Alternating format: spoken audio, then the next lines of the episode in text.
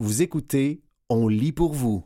La reine des canettes, à mi-chemin de son rêve, s'acheter une propriété, une consigne à la fois.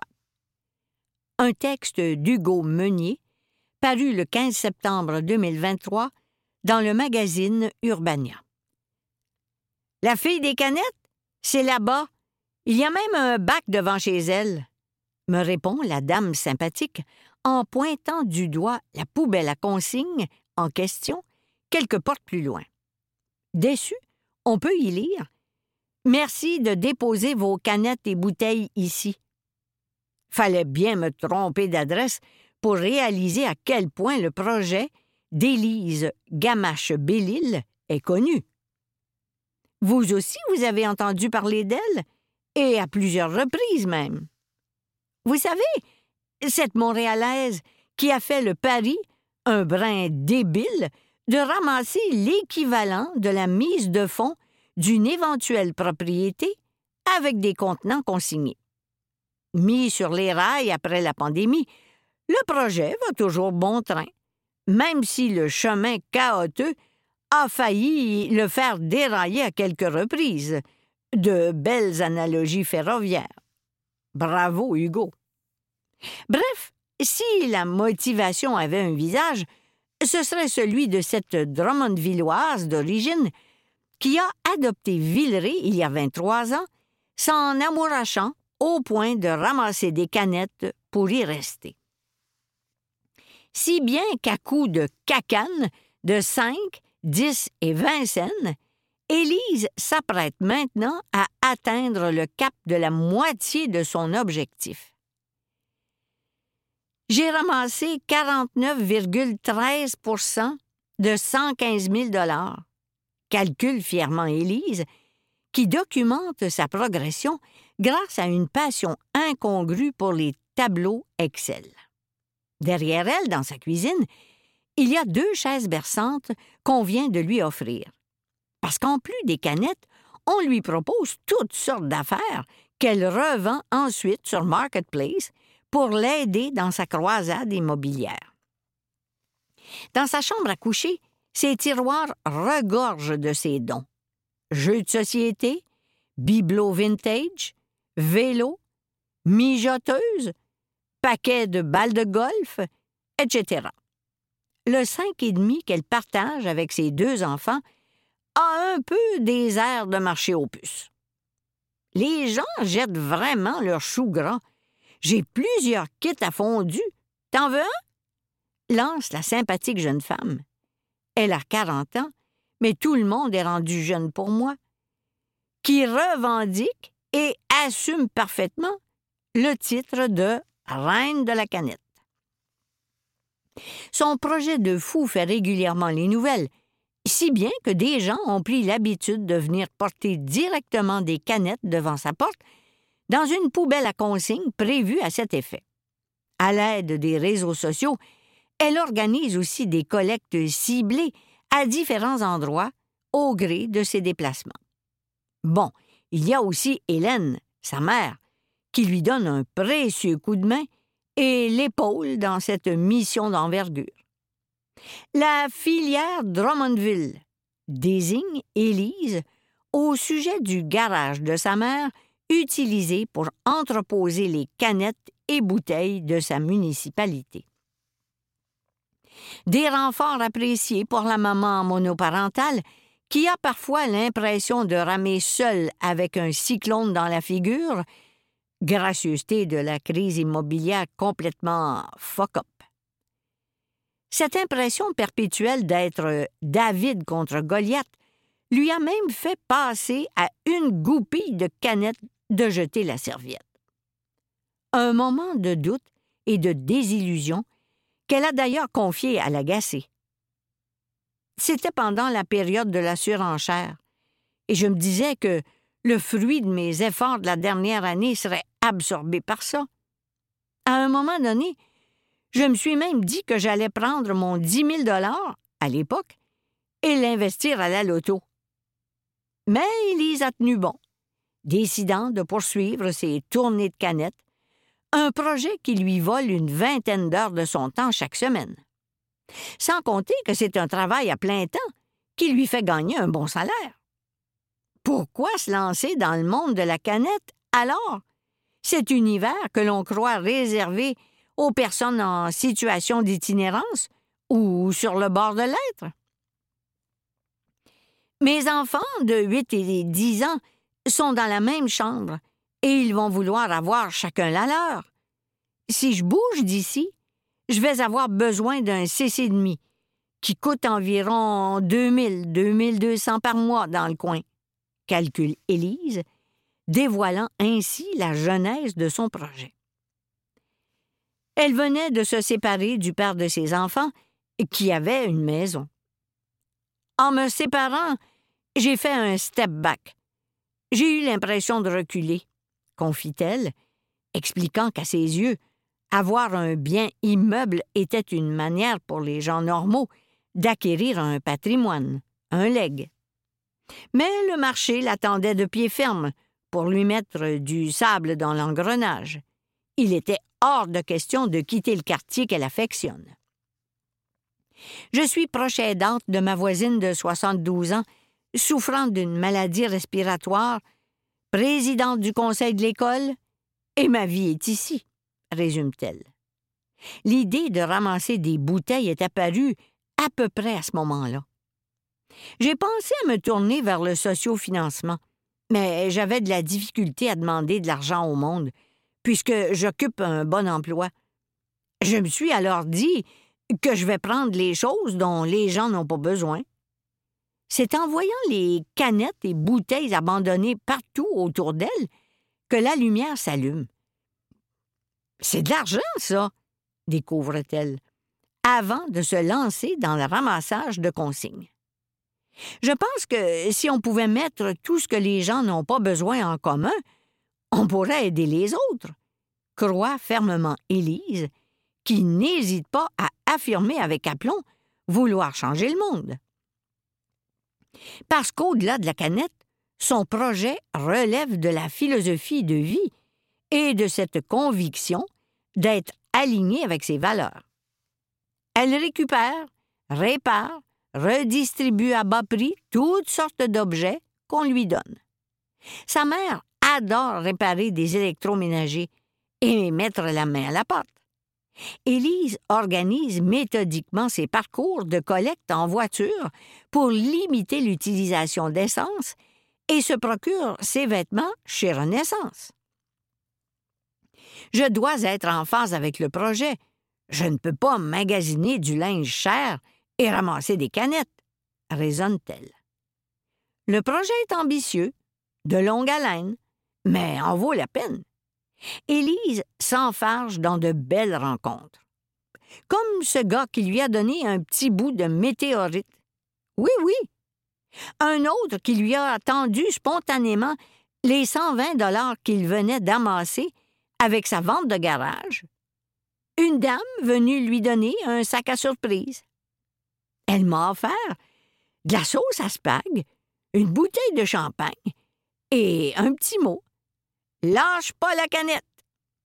Elle disait me suivre depuis le début et en shakeait, rigole Élise, néanmoins émue. C'est weird ce que ça provoque chez les gens de me voir ne pas lâcher le morceau, note-t-elle. Si les enfants sont derrière elle, Élise a néanmoins dû les rassurer au départ. Il fallait leur dire qu'on ne manque pas d'argent mais ça me permet de les conscientiser sur le capitalisme. Ça m'aide aussi à leur montrer un modèle de détermination. Élise met toutefois un peu son projet sur la touche durant la semaine où elle a la garde de ses enfants. Vous écoutez? La reine des canettes à mi-chemin de son rêve, s'acheter une propriété, une consigne à la fois un texte d'Hugo Meunier, paru le 15 septembre 2023 dans le magazine Urbania. Une fois son objectif de 115 000 atteint, elle complétera avec d'autres liquidités accumulées de son bord, REER, CELI, et cet argent servira à la mise de fonds d'un immeuble. Son but ultime? Un plex où elle pourrait poursuivre sa mission à titre de propriétaire non véreuse. J'aimerais avoir des locataires à qui je pourrais garantir un loyer abordable. Mon but est de garder les loyers décents, être un contrepoids aux rénovictions. Je connais des gens qui ont moins d'argent et payent un loyer un peu plus cher que moi. Ça me fait capoter, avoue-t-elle. Comme elle n'est pas à plaindre, craint-elle de passer pour une capricieuse en se lançant dans ce projet pour rester à tout prix dans son quartier? Avec l'argent déjà amassé, elle pourrait certainement investir un bon cash down ailleurs sur l'île ou en dehors. A-t-elle l'impression de voler le revenu de personnes encore plus mal prises qu'elle? À part un petit troll de temps à autre sur les réseaux sociaux, les critiques viennent surtout de moi. C'est moi qui doute parfois de la légitimité de mon projet, qui me demande si je vole les canettes de l'itinérance. Mais je sais maintenant qu'il y en a pour tout le monde, confie-t-elle avec franchise. Son expérience lui permet au passage d'avoir un aperçu de la discrimination subie par les gens qui ramassent des canettes qu'elle appelle effectivement ses collègues. C'est l'enfer comment on nous traite dans les épiceries, le regard des gens. Il faut se battre pour être respecté. Heureusement, il existe des endroits comme la coop Les Valoristes au centre-ville, où l'on préconise une approche inclusive et bienveillante envers les gens qui ramassent des matières consignées, loin des préjugés. C'est là qu'Élise se rend plusieurs fois par semaine depuis plus de deux ans. C'est là aussi qu'elle se rend, d'ailleurs, ce matin même, en ma compagnie. Une belle occasion de prendre une pof de sa réalité. Mais d'abord, un arrêt sur la rue voisine où se trouve son entrepôt secret de canettes vides. Elle vide d'abord la poubelle de consigne en face de son bloc qu'elle verrouille à clé pour éviter de se faire voler par la compétition. Collègue ou pas, ça joue dur dans le monde de la canette. Pendant qu'Élise vide le contenu de son bac dans un sac en plastique, la voisine, Lucie, vient lui faire un gros câlin. Vous la mettrez à la une, me lance-t-elle au sujet de son aimante naturelle. La voiture d'Élise, la canette mobile, est même décorée aux couleurs de sa mission. Elle ouvre une porte de garage anonyme de la rue voisine sur un amas de sacs remplis de canettes. Sa récolte des derniers jours. Elle possède un coffre d'attelage sur le toit de sa voiture pour y enfouir quelques sacs. Le reste va remplir la canette mobile à pleine capacité, quitte à forcer un peu la porte arrière pour que ça rentre. Il y en a aussi en avant d'habitude, sur le siège passager où tu vas t'asseoir. Précise-t-elle, pour me faire filer cheap d'entraver sa mission. On roule vers la coop Les Valoristes, les fenêtres baissées, parmi les odeurs de bière et les mouches à fruits. À destination, c'est tranquille ce matin. Le roche est surtout en après-midi des employés et bénévoles s'affairent à trier et compter la cargaison d'Élise avant de lui remettre une facture qu'elle peut encaisser à un petit guichet à l'intérieur de l'organisme situé à côté du terminus d'autobus. Dehors, des conteneurs servent à entreposer les sacs de canettes et les bouteilles en attendant les camions. Autour des bacs pour vider les contenus des sacs et les compter, le plancher est aussi collant que celui du Café Campus en 1999. Des collègues valoristes entrent à intervalles réguliers avec leur collecte et Élise les salue chaleureusement. Va voir cette dame là-bas. Elle a une super histoire et des molettes d'enfer, me suggère-t-elle en pointant une femme âgée en train de trier sa marchandise dehors. Élise ne bullshit pas. Thérèse Duval, 66 ans, ramasse des bouteilles depuis six ans pour remettre la totalité de l'argent à des organismes de bienfaisance. J'ai atteint jusqu'ici 26 900 dollars que j'ai remis à six organismes. Calcule cette ancienne religieuse, devenue infirmière, qui a travaillé au Congo et à Haïti. J'avais fait une dépression et j'étais en arrêt de travail. Je voulais donner un sens à ma vie. C'est comme ça que j'ai commencé à ramasser des canettes, raconte Thérèse, qui ne garde pas un sou pour elle. Des gens m'offrent parfois à manger, parce que j'ai l'air pauvre, mais je refuse en leur disant que je ne fais pas ça pour moi, précise-t-elle. Pour ces mollets d'acier, la faute est aux 10 kilomètres qu'elle abat durant ses rondes. Mais je ne le fais pas tous les jours, nuance-t-elle avec une déconcertante humilité. Je retourne à l'intérieur, rejoindre Élise, en train de se demander si l'escargot scotché sur l'une de ses canettes est vivant ou mort. Comme tu vois, chacun a ses raisons d'être ici, philosophe-t-elle en référence à Thérèse et aux autres qui poussent la porte, chargés comme des mulets. Elle-même est bien consciente du côté parfois paradoxal de la chose.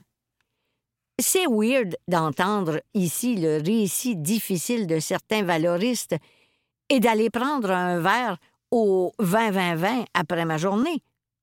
Ma vie est vraiment aux antipodes, constate-t-elle. Aux antipodes, mais néanmoins admirable. Élise passe au guichet avec sa facture. Montant total de sa récolte 137 dollars. Plus qu'elle ne croyait. Elle s'attendait à 85 dollars. La journée commence à peine, mais elle doit maintenant aller travailler. Sa job de jour.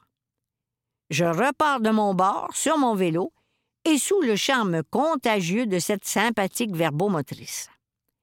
En attendant une invitation à sa pendaison de crémaillère, ne me reste qu'à lui souhaiter d'aller au bout de son rêve. Rêve qu'elle aura atteint, une canette à la fois, à travers les odeurs, les mouches à fruits, les préjugés et les planchers collants. C'était la reine des canettes à mi-chemin de son rêve, s'acheter une propriété, une consigne à la fois. Un texte d'Hugo Meunier, paru le 15 septembre 2023 dans le magazine Urbania.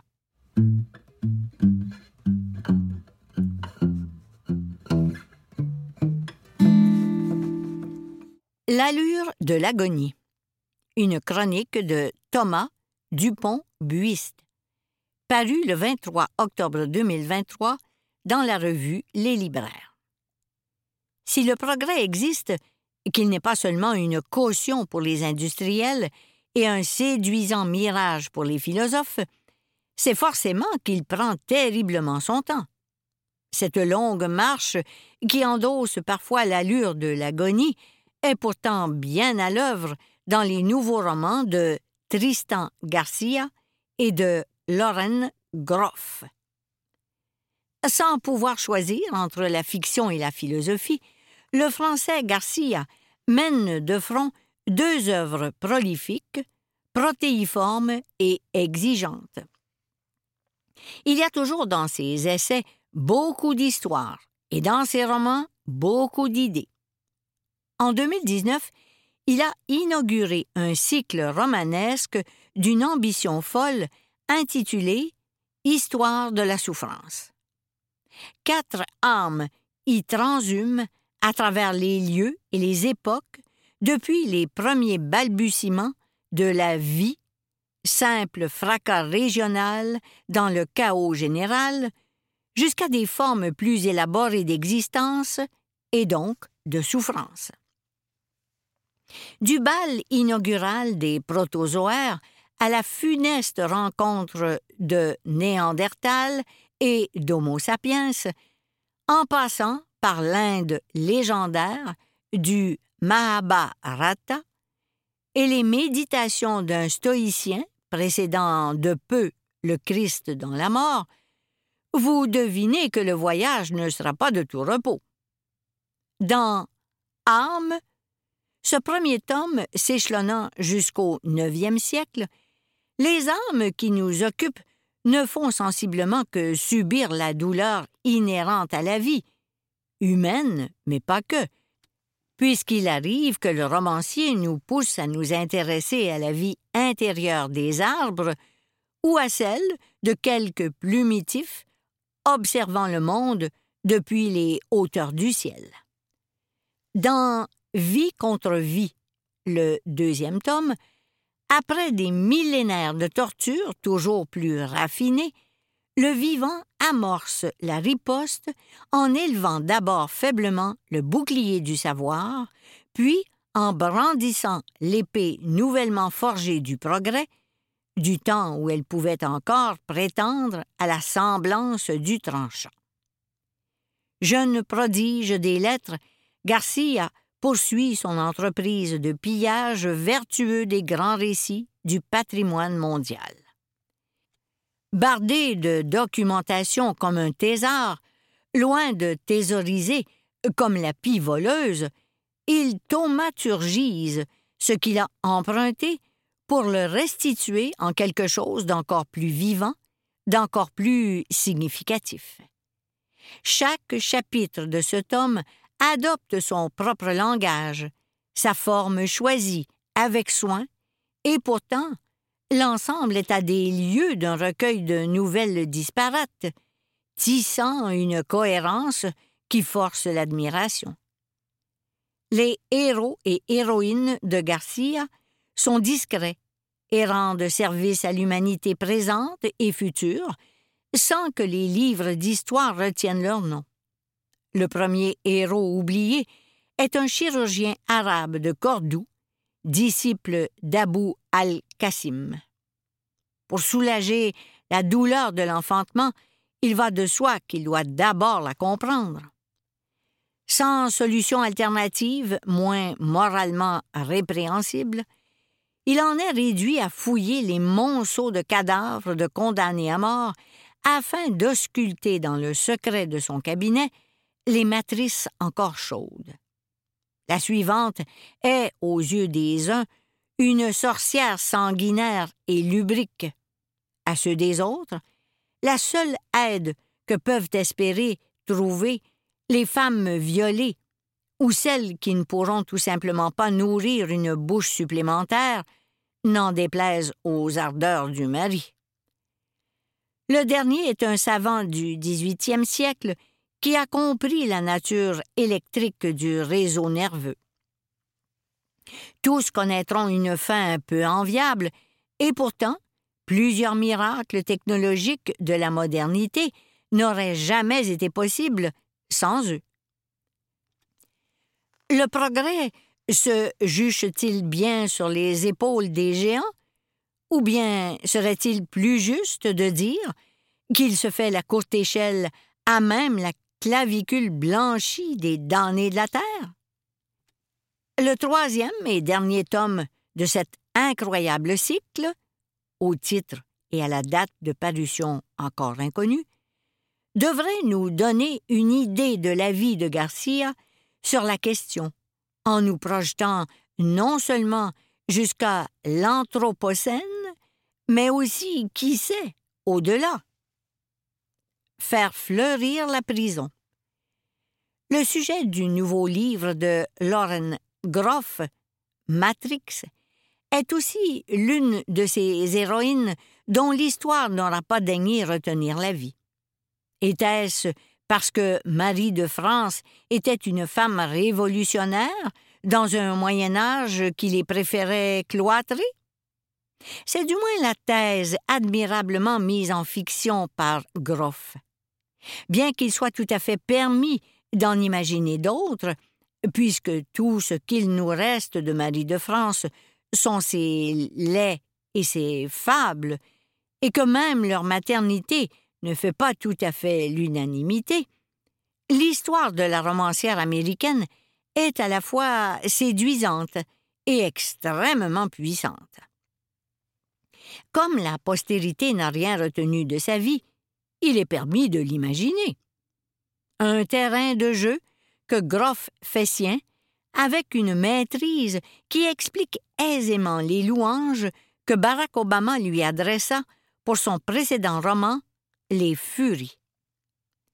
Issue de la noble famille des Plantagenets, la Marie de Groff est une femme colosse au physique disgracieux, mais à l'intelligence prodigieuse. Amoureuse de la reine Aliénor d'Aquitaine, elle qui a pourtant fait partie de sa cour rapprochée, en est brutalement exclue à l'aube de l'âge adulte. D'intime de la reine, elle est devenue gêneuse, entachant l'éclat de sa grâce. À son grand malheur, elle est envoyée dans une abbaye froide, pauvre et crasseuse du fin fond de l'Angleterre. D'abord éplorée, l'éconduite retrouve sa véritable nature de battante et décide de transformer sa prison en paradis terrestre. Grande réformiste, Marie saura d'abord conquérir le cœur, sinon le respect de ses moniales, avant de pousser toujours un peu plus loin ses visées de prospérité. Peu à peu, sa toile d'influence s'étend, la richesse du monastère croît et ses libertés se font plus grandes. Hors de la vie domestique et de l'enfantement, ce lieu offre une solution de rechange aux femmes de son époque et prend assez vivement des allures d'utopie féministe. Là, les femmes peuvent être autre chose que belles ou mères. Depuis son fief, de plus en plus imprenable, Marie en vient à défier le patriarcat du clergé, transformant le mysticisme de ses visions en un plan pour l'avenir, trouvant l'amour, sinon le réconfort, auprès d'autres femmes.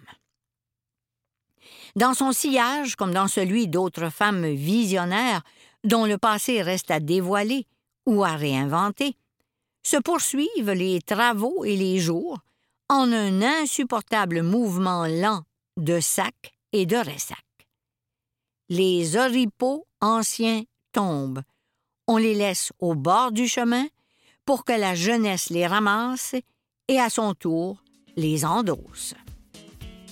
C'était L'allure de l'agonie, une chronique de Thomas Dupont-Buiste paru le 23 octobre 2023 dans la revue Les Libraires.